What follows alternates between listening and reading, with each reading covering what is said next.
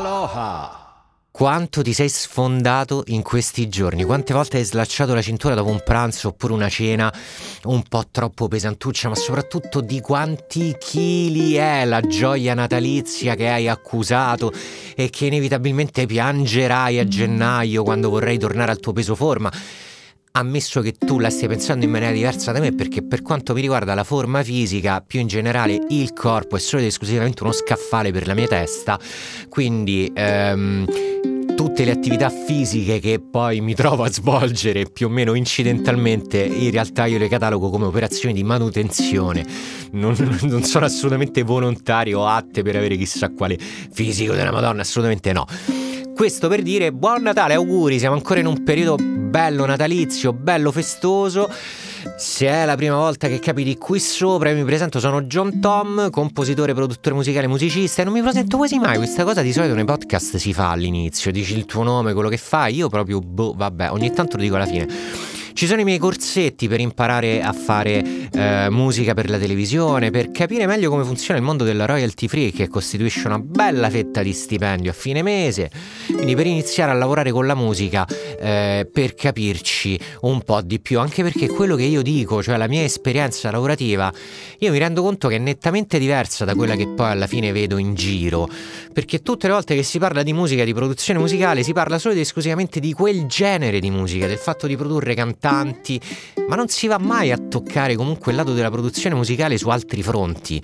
Per cui colonne sonore oppure pubblicità, televisione, production music, librerie musicali, supervisori, c'è un mondo di roba dietro e quindi mi piace parlarne, mi piace appunto affrontare questo argomento, divulgarlo perché penso che sia una bella ancora di salvataggio per tutti quelli che vorrebbero fare musica ma sono un po' demotivati perché magari non hanno appunto quel fisico perfetto che li porterebbe ad esibirsi sui palchi a sgambettare oppure magari si ritengono troppo vecchi. Io ho iniziato a fare royalty free music che avevo se non sbaglio mi sembra 35 anni, eh, ormai la faccio già da diversi anni, da diverso tempo, le mie prime tracce in televisione sono arrivate che ne avevo anche lì più o meno una trentina, quindi tutto è possibile, basta costanza, dedizione, impegno impegno, nel mio caso ti ho messo a disposizione anche un corsetto per... Ma più che altro per evitare di impiegare tutto quel tempo che ci ho messo io per capire come funzionavano certe cose e per andare lì a gamba tesa e iniziare magari a massimizzare subito i profitti dando sempre per scontato che il mazzo che ti farai e la costanza quella dipende esclusivamente da te. Non ti sto dicendo che è facile non ti sto promettendo niente ma semplicemente ti dico come funziona e ti metto a disposizione le mie conoscenze per fare in modo che il tuo percorso lì dentro sia sempre più a fuoco che tu sappia bene quello che poi sta succedendo e come poter operare. A tale proposito, l'argomento di oggi viene fuori da uno dei commenti che eh, si trova in uno dei corsi che trovi su www.johntom.net in cui mi si chiede se convenga mettersi in proprio, perché tutto sommato noi parliamo di marketplace, noi vendiamo le licenze su diversi marketplace, le vendiamo non esclusive in modo tale che un brano, una traccia musicale che facciamo possa essere venduta anche centinaia di migliaia di volte. I diritti di utilizzo non sono mai esclusivi in questo, in questo caso, è chiaro che lo possiamo fare in parallelo a questo tipo di licenza con altri brani, però ecco, la questione è che di fatto noi ci affidiamo ad altre società per vendere le nostre licenze, per far ascoltare la nostra musica, per ottenere quei tanto agognati download. Di fatto l'idea di mettere in piedi un sito internet tutto nostro in cui ci accogliamo tutti i rischi che ne conseguono eh, è un'idea che può ovviamente arrivarti in qualsiasi momento della tua carriera, del tuo percorso, tocca vedere se ha senso. Cioè, tu sei veramente sicuro che il fatto magari di operare in prima persona come e-commerce possa rappresentare una svolta lavorativa? Cerchiamo di vedere i pro e i contro, perché questa domanda in effetti me la sono posta io un sacco di volte. Io in questo momento mi trovo a vendere le licenze dei miei brani, credo su circa 8-9 marketplace, in parallelo poi al mio lavoro di compositore per la televisione ed altri media, che faccio in esclusiva con altri editori, quindi fuori da questi marketplace. Ehm, lì con queste tracce non ho la visibilità continua di 365 giorni all'anno, quelle tracce non vengono esposte. Ed è proprio questo il punto, uno dei primi punti eh, che portiamo, eh, su cui facciamo chiarezza, su cui portiamo l'attenzione, cioè il fatto di essere esposti per 365 giorni l'anno mentre vendi un tuo brano. Questa cosa, questo è il primo presupposto che esclude o meglio potrebbe escludere qualsiasi discorso di prestazione occasionale, perché in effetti tu sei costantemente esposto ad una potenziale vendita. Per cui è una tipologia di lavoro che fai con regolarità, per cui partita IVA. Partita IVA ehm, ed è da configurare come una vendita di servizi di beni digitali, quindi in maniera telematica mi serve di aprire e di chiudere l'ennes- per l'ennesima volta la stessa uh, parentesi e di ripeterti che qualsiasi cosa io ti possa dire in ambito fiscale, in ambito di commercialisti e tutto il resto, ha semplicemente il valore di una persona che lavora, che ha sempre pagato le tasse dal, sin dagli inizi, ma di fatto non è un commercialista, per cui se vuoi approfondire per avere appunto l'ultima parola su queste questioni, ti prego di rivolgerti ad un commercialista e di prendere le mie parole semplicemente come la chiacchierata che puoi fare magari con un amico che ti spiega quello che magari sta facendo lui, eh, che ti spiega appunto quello che ha potuto vedere in questi anni di lavoro, durante questi anni di lavoro. Quindi, Fatta questa doverosa premessa che non perdo mai occasione di fare, parliamo di questa cosa, quindi hai una partita IVA vera e propria e vieni configurato come un negoziante, quindi iscrizione alla Camera di Commercio, all'albo, eh, licenze, fogli, documenti, ci sono dei costi a fronte e poi ci sono dei costi di manutenzione che ti devi accollare perché se pensi di vendere le tue licenze in proprio devi assicurarti un bel po' di licenze al mese, quindi il tuo sito internet non sarà la cartellina condivisa che compri su Aruba a 10 centesimi, ma si tratterà di uno spazio performante che quindi costa, non costa poco, non costa neanche tanto, ma di certo non è una di quelle spese su cui devi andare a risparmio.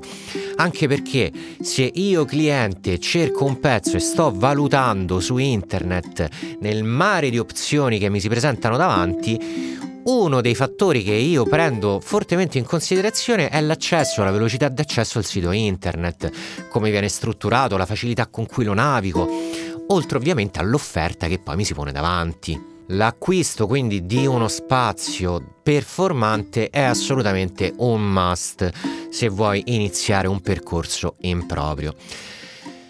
Non è assolutamente mia intenzione di darti nessun servizio perché poi si entra anche in questioni di tifo. Io sto sempre con il, con, con il mio da anni, non sono contentissimo del mio uh, hosting provider, però ci sto. Quindi vabbè, può andare.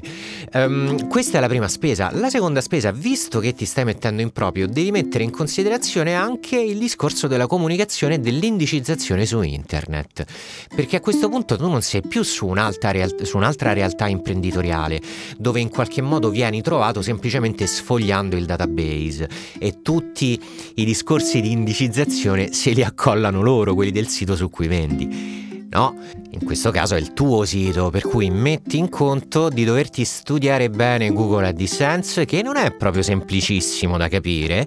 Inizi a fare i vari A-B test per vedere quale pubblicità magari funziona di più.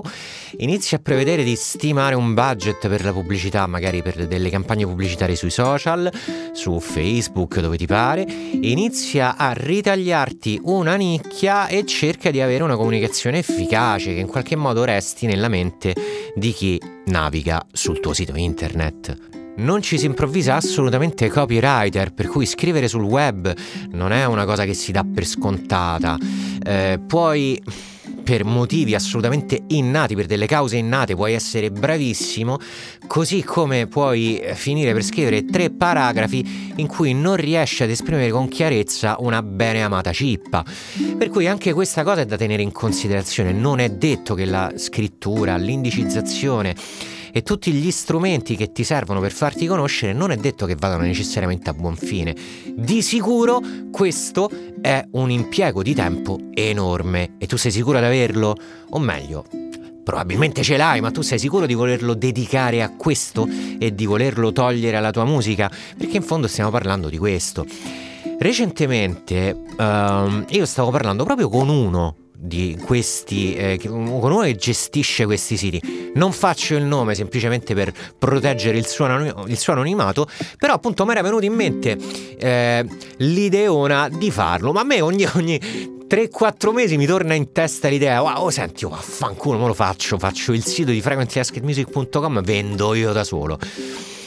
Solo che poi parlando con lui, dopo tre secondi mi ha detto aspetta perché cioè, tu sei sicuro, guarda che poi alla fine il 50% del lavoro è indicizzazione, eh, gestione del sito internet, gestione dei clienti, perché non è che una volta che hai fatto il sito poi finisce lì. No, perché poi, eh, sai, ci possono essere anche dei problemi con i pagamenti, ci possono essere dei problemi di persone che magari non, non, riescono a scaricare il file. Lo so, sembra stupido, però succede. Ci possono essere dei problemi per quanto riguarda il content ID di YouTube, che magari fa scattare un claim e tu, in quanto sito internet, sei responsabile di doverlo andare a togliere oppure magari ci possono essere delle comunicazioni di copyright infringement all'interno del sito internet. Magari un cliente si è scaricato un pezzo, quel pezzo suona incredibilmente simile ad un altro pezzo. Non ti puoi aspettare che il cliente contatti il compositore, il cliente scriverà al tuo sito internet. Per cui ci sono un sacco di cose che inevitabilmente ti ricondizionano la giornata, quindi ti fanno un attimo riconfigurare tutto il tempo che hai a disposizione. È di fatto un lavoro a tempo pieno che tu fai mentre stai facendo un altro lavoro a tempo pieno. Quindi sono cose a cui devi pensare. Ma andiamo avanti perché non è finita. Oltre a tutte queste considerazioni ci sono anche i tempi tecnici. Nei tempi tecnici io ci metto tutte le operazioni di manutenzione che tu poi farai sul tuo sito internet, perché una volta che l'hai fatto, un domani WordPress decide che è giunto il momento di aggiornarci, dando per scontato che decidi di fartelo da solo Vabbè, dai, aggiorniamolo, viaggiamo sulla nuova versione di PHP perché è più performante. Ok, quindi aggiorni la nuova versione di WordPress e oh puff, uno di questi plugin improvvisamente non sa più da che parte girarsi, ti arriva un'email in cui il tuo plugin si è rotto e quindi tu vai lì e devi cercare di riparare. Devi cercare di ovviare a questa situazione. Questo si traduce in una mancanza di funzionalità questo per un cliente che arriva sul tuo sito vuol dire che ma che è? Ma che è? Ma è rotto. Uh, non sono professionali. Via. Il tempo d'attenzione su internet è bassissimo. Tu un cliente lo convinci eh, avendo a disposizione pochi secondi. Per cui se è un perfetto sconosciuto devi essere sicuro che il tuo sito internet sia impeccabile. Comunque, al di là di questo ragionamento, perché non deve essere assolutamente un episodio su website, e, um, su come si fanno, su come promuoverli e tutto il resto, tu potresti anche fare un'altra cosa, che poi forse è la cosa migliore. Ehm, potresti accannare tutti questi discorsi e concentrarti sul fatto che, in fondo, Uh, io non voglio portare avanti un sito internet, non voglio diventare il nuovo Pond 5 oppure il nuovo Artlist o Motion Array o Motion Elements o Audio Jungle. No, io sto vendendo la mia musica, quindi fra virgolette si potrebbe, si, potrebbe che, si potrebbe, dire che, sto vendendo, fra virgolette, me, quindi la mia visione artistica. Concentrati su di te, fai in modo che ci sia il tuo portfolio in vendita, quindi viene fuori un sito di nicchia che quindi inevitabilmente toglie dal discorso quelle, tutte quelle cose di indicizzazione, tutti quei discorsi nel farsi trovare dall'esterno e punta sullo zoccolo duro di quelli che ti seguono, che ti apprezzano e che quindi comprano le licenze della tua musica non soltanto perché gli piace, non soltanto perché è valida, ma perché sei tu. E quindi a quel punto si entra in tanti discorsi di personal branding che vanno così tanto di moda, che però in effetti funzionano perché non devi pensare che si acquistino solo ed esclusivamente la musica, ma acquistano anche l'idea della persona che l'ha fatta, conta anche molto. Per cui se da un lato in questo modo ci togliamo dalle scatole tutti i discorsi di SEO e indicizzazione perché magari il nostro traino principale è una fanbase di YouTube, come era venuto suggerito da questo commento, però dall'altro lato restano di fatto dei tempi tecnici perché può succedere qualcosa, può qualcosa può andare storta, eh, ci possono essere degli aggiornamenti che non vanno a buon fine, quindi comunque è del tempo che tu stai togliendo alla musica. Ed è questa la base di tutto, quindi la, mm, la miccia che ti fa accendere tutto il resto, che ti illumina la giornata. Tu fai musica, cioè almeno io faccio musica, fondamentalmente perché non potrei farne a meno, perché se non la faccio ci darò sempre il mio maestro di pianoforte, uno dei miei maestri di pianoforte. Se non la fai fai un torto a te stesso. Eh, sta un po' parafrasando perché lui si riferiva al suonare il pianoforte. Se non lo suoni, stai facendo un torto a me stesso. Io la, la, la estendo questa cosa al comporre musica. Per cui questa cosa si presuppone che ti renda felice. Ti renderà felice gestire questo sito internet? Forse no, forse non sei nato per fare quel lavoro. Beh, non vuol dire niente perché potresti tranquillamente delegare, potresti affidare questo lavoro ad un'altra persona e tenerti una percentuale dell'incasso. Ci sta, è un'ottima idea, però intanto questa persona la devi trovare, ti devi fidare, devi comunque stipulare un contratto di lavoro con questa persona e tutte altre considerazioni che ti lascio fare su cui poi avrai modo di ragionarci. Però, in definitiva, non è assolutamente una cattiva idea. Anzi, è una buonissima idea e se poi alla fine ci riesci, io prenderò sempre come esempio bensound.com, compositore che decide di mettersi in proprio e oh, alla fine Ben Sound sta andando perché è riuscito magari a fare accordi con altre società, magari ci sono delle agenzie che vanno a pescare a pieni mani nel catalogo di Bang Sound che nel frattempo mano a mano, visto che si stava ampliando, ha iniziato ad accettare anche altri compositori. Ma io se devo essere sincero mi sa che gli ho pure mandato un'email a Ben, al signor Ben Sound, ma mi sa che non mi ha mai filato. Sto stronzo. Tornando a noi, vabbè, provaci, fallo, ha voglia, però attenzione perché la gestione di un e-commerce è bella ingarbugliata sotto un punto di vista fiscale e potrebbe non essere la sola cosa che ti viene richiesta. Perché ammettiamo che tu un domani vuoi provare a fare la stessa cosa in ambito di musica cinematografica, musica da film, musica per tv. O molto più generalmente, ammettiamo che tu vuoi iniziare ad incassare anche dai diritti d'autore, quindi non si tratta più di musica royalty free, copyright free, non depositata, ma magari ti gira il chiccherone e vuoi iniziare a depositare le tue tracce anche come editore, perché sì, perché è mia e voglio andarmi a prendere quella fetta di torta. Ci sta, io mi sono aperto mia casa editrice alla BMI, Frequently Asked Music di fatto è un nome registrato alla BMI, ma non lo sto usando. Per quale motivo? Perché sono stupido? No, perché se io decidessi di utilizzarlo, io in quel momento dovrei aprirmi una nuova posizione fiscale come editore. E per quanto possa essere bella l'idea, sono anche estremamente realista nel dire a me stesso che non voglio assolutamente infilarmi eh, in tutti questi discorsi fiscali di gestione di tutto il resto. No non ha senso. Fondamentalmente a me piace fare musica, ho deciso di lavorare per uno scopo, non per i soldi, ho deciso di lavorare per la felicità mia, per il mio benessere, innanzitutto mentale. Voglio fare delle cose che mi piacciono. E questa credo che sia una delle ambizioni più diffuse fra tutti gli adulti. Ehm, è così, che poi è, è, una di quelle cose che mi fa dire, vabbè, se raggiungo il successo commerciale discografico non lo raggiungo, chi se ne frega, sto facendo musica dalla mattina alla sera chi sta meglio di me? Chi ha due pollici e sta facendo il lavoro più bello del mondo? JT! Per cui va benissimo così.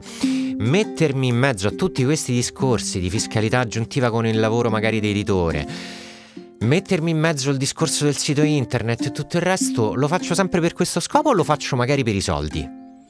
Capisci dove voglio arrivare? Devi essere attento magari al tuo obiettivo ultimo. Se lo stai facendo per arricchirti ci può stare, eh? non è assolutamente mia intenzione giudicarti, assolutamente no, è giustissimo. D'altronde hai un'arte, spetta a te come utilizzarla, ma assolutamente ci puoi diventare ricco, cazzo, ma magari, oh buon per te, però devi essere anche consapevole che più aumenta il tuo conto in banca, più aumentano i pensieri, più aumentano le, le, cose da fare, le cose da gestire, le probabilità che magari gli investimenti che in questo momento ti puoi permettere e che inevitabilmente farai perché li devi fare, però magari non ti vanno a buon fine, magari quella campagna pubblicitaria non ottieni, da quella campagna pubblicitaria non ottieni il risultato che speravi di ottenere. Per cui ci sono tante altre cose che inevitabilmente entrano in questo calderone che rendono la tua vita un po' più complicata. E tu questo lo vuoi? Lo vuoi così come volevi fare musica dalla mattina alla sera? Se la risposta è sì, in bocca al lupo e se ci riuscirai ti prego di informarmi perché hai il mio massimo rispetto e la massima stima. Se la risposta è no, massima stima ugualmente perché hai scelto di fare quello che più ti piace e quindi non ci può essere risposta migliore di questa. E con questo direi che abbiamo chiuso tutto il 2023, non soltanto questa puntata. Io ti ringrazio di aver passato questo tempo insieme a me, di aver ascoltato i miei pensieri, i miei ragionamenti, le mie storie. Ce ne saranno un sacco nel 2024, sto ancora carichissimo, sono contento eh, dei, dei, tuoi messaggi, di quello che mi scrivi, delle idee, degli input che mi vengono. Diverse puntate, adesso mi rendo conto che sono nate proprio dai vostri input, per cui se vorresti vedere qualcosa in particolare ti prego di scrivermi. Scrivimi su Instagram, sull'email che trovi su johntom.net. Um, Ehm, in questi giorni sto anche provando Threads, eh, il nuovo social di Zuckerberg. Uh, è ancora un po' presto per dirti se mi piace, non lo so. Uh, fatto sta che comunque sono facilmente raggiungibile. Oppure lasciami un commento sotto questa puntata, lasciami una valutazione, te ne sarei veramente grato. Mi aiuti a diffondere questo podcast e quindi lo vediamo crescere insieme. Da John Tom è tutto, ti auguro ancora buone feste e buon anno nuovo. Aloha!